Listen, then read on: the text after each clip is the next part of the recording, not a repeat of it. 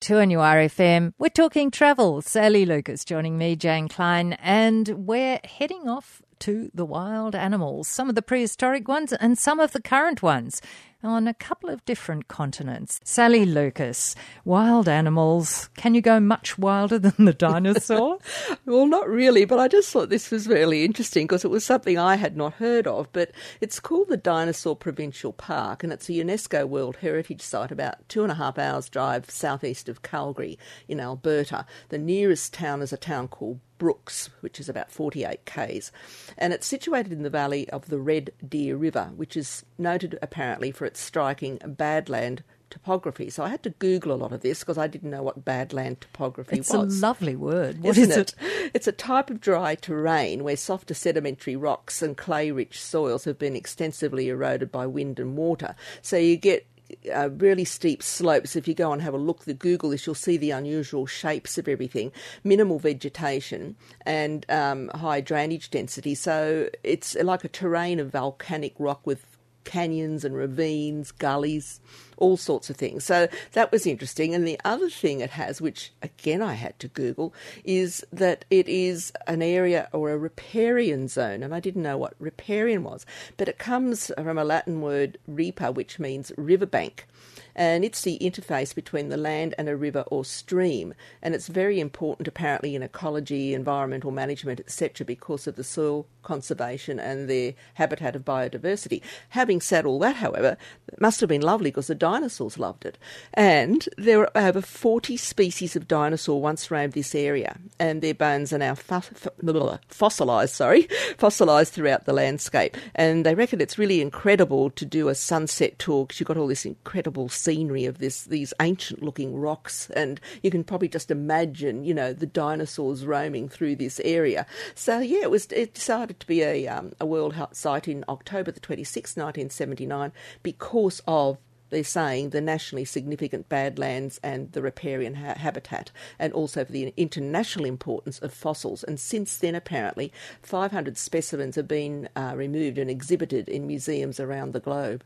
So it's a very important area. It's the most dense area, or that they've found so far, of where dinosaurs once lived. So discovering our ancestors in Alberta. Mm. So and uh, this is talking travel, of course, the show that improves your vocabulary.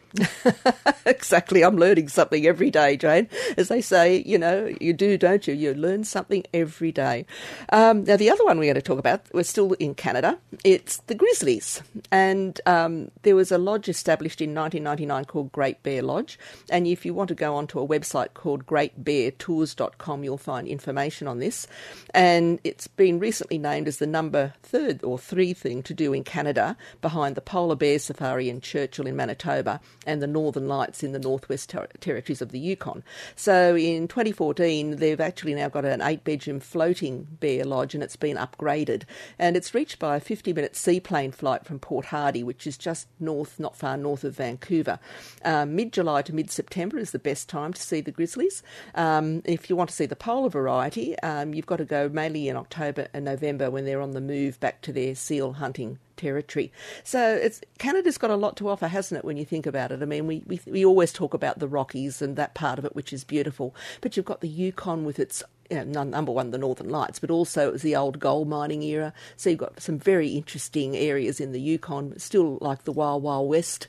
And then you've got polar bears, you've got grizzly bears. Oh, you've got, you know, salmon jumping in rivers. And so Canada's a fabulous place to consider going. And there's some great little tours you can do to do that polar bear little three night escapes out of Vancouver. And it's apparently, it's one of the largest areas of actual um, rivers and forest in, in Canada as well.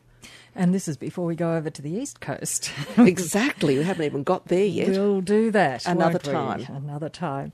We're talking travel now for our sponsor, Travel on King. And, well, it's all about the animals today and the wild ones at that. And we're heading off to Africa now, Sally. We certainly are, Jane. And it was really a, an interesting article this week um, which African parks are right for you? And I thought, well, that's an interesting way of uh, putting a question because they are all different. And if you were to take the African continent, so they say, and wrap it around the moon, almost 80% of the lunar surface would be covered. So it's quite amazing when you think of that. So with so much land, you, there's no wonder that there's such a variety on offer at many of the um, national parks and reserves. So incredibly diverse. But to give you an idea where some of them are, and they're all, I guess, famous for different animals, you've got the Bwindi National Park in Uganda, and that's a UNESCO World Heritage Site, which has got incredible landscape there with volcanoes and waterfalls, lakes, dramatic mountain ranges. And it's home to over 200 species of butterflies, 350 species of birds, chimpanzees, monkeys, antelopes, and elephants. But of course, the main draw card are the mountain gorillas, which you can do. So that's what that one is famous for. Now, Chobe National Park in Botswana, we're now heading back down to, into the southern part of Africa, has got the largest population of elephants. And it's got the greatest concentrations of game found anywhere in Africa. So you can do boat trips along the Chobe River, and it's best, obviously, for sighting elephants. That's the main thing there. Um, you've got Madikwe Game Reserve also in South Africa. Um, it's a premier game viewing area. It's malaria free and it's also home to the Big Five as well as the rare African wild dog, cheetah, giraffe, hyena, and again over 360 bird species. That was the one thing I've mentioned before that really got to me when we did Tanzania and Kenya was the bird life and the, the colourful bird life as well, an interesting bird life. So you might go there looking for thinking you just want the big wild animals, but truly the bird life is astounding. Um, Masai Mara, of course, that's in Kenya and that's ever changing as well, and it's famous, of course, for the the uh, Masai tribal people who live there and the wildebeest migration, which is again what a lot of people like to go there when that happens, which is around the July time of the year. Um, you've got a lovely other one is the Ngorongoro Crater Conservation Area, of course, which is all in a big volcanic crater, and they call that Africa's Garden of Eden. And it's really got an abundance again of you know huge, large herds of zebra, wildebeest, elephant, hippo, gazelles, all sorts of deer you can just oh, the range of deer again is amazing. The different types of deer you see, right down to tiny miniature ones, which are just unbelievable. Um, then you've got, of course, Serengeti, and that means endless plains in Masai, and it's one of the world's largest wildlife sanctuaries, and it's got an amazing range of wildlife there as well. Um, and then you've got Tarangire. Now that was a surprise to me. It's a lot smaller national park in Tanzania, but it's very forested, which a lot of the others aren't. You've got lots of you know open sort of plains, if you like as well, and it has more uh, water supply there than any of the other game parks. So it's especially famous again for its large population of elephants, where you can see herds of even up to 600 at any time. So that's quite amazing. But it's also home to lions, leopards, wildebeest, zebra, waterbuck, hartebeest, giraffe, kudu, oryx, etc., etc. So, and there's um, a company called Sanctuary Retreats, and they've got um, camps in all of those parks that we've just mentioned. If you ever want to look at their website, Sanctuary Retreats, and they call all their resorts are called Sanctuary something. So, yes, there's a great range to have a look at there. And Jane, I just thought we might go again, just to end off this segment, some of the um, top tips to pack smart when you go on oh, holidays. Oh, pack smart. We need need to know this. We do, and everyone has a different way of packing. I know that. You know, do you roll or do you pack flat? Um, the theory is really rolling instead of folding does um, have less crushing, and of course you can fit more in. Um, and travel light, of course, that's the main thing. I mean, if you can make do with a carry on, good luck to you. I wish I could, um, but you know, try and take half the things you need and twice the money maybe and buy some new things and a new suitcase to come home. There's um, always washing facilities, isn't there? That's right. Um, pack a sleeping mask and earplugs. They can really come in handy both on the plane. You know, um, I find on a plane that just the noise of the engine, even though the A380 is a lot quieter, I still like to have the earphones. I find they do make a lot of difference. Um, I shouted myself those nice Bose ones recently for both my husband and I, and then noise cancelling, so you can still listen to whatever's on the movies, but you take them off and you can't believe how much noise it actually cuts out. So they're worth, I think, investing in if you're a regular traveller.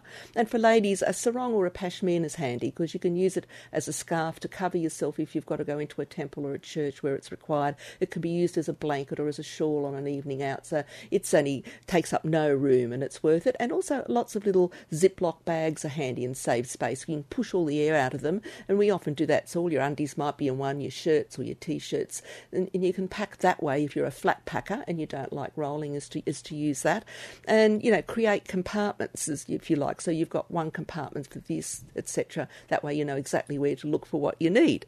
That's important. That's important. Now another suggestion was if you're uh, travelling as a couple to split your clothes between two suitcases in case one of them gets lost on flight. So you've always both of you have got some clothing. I hadn't thought to do that, but there yeah, you go. That's pretty smart. Yeah, and bring a multi-socket extension cord. Even though you know most of the newer hotels have USB ports in rooms, it's always you know to have an extra outlet if you've got a lot of electronic devices, or like when we took. Uh, and went to Africa, we took three cameras, so you always needed you know things to charge up, and plus if you've got a laptop or an iPad or whatever, and of course photocopy everything before you leave home, or log, log it into your phone if you're taking a phone or an iPad to say you've got copies of everything that's important to you. Thank you, Sally Lucas. Thank And you. We'll look at some other great parts of the world next Friday after the one o'clock news for our sponsor Travel on King on 2NURFM.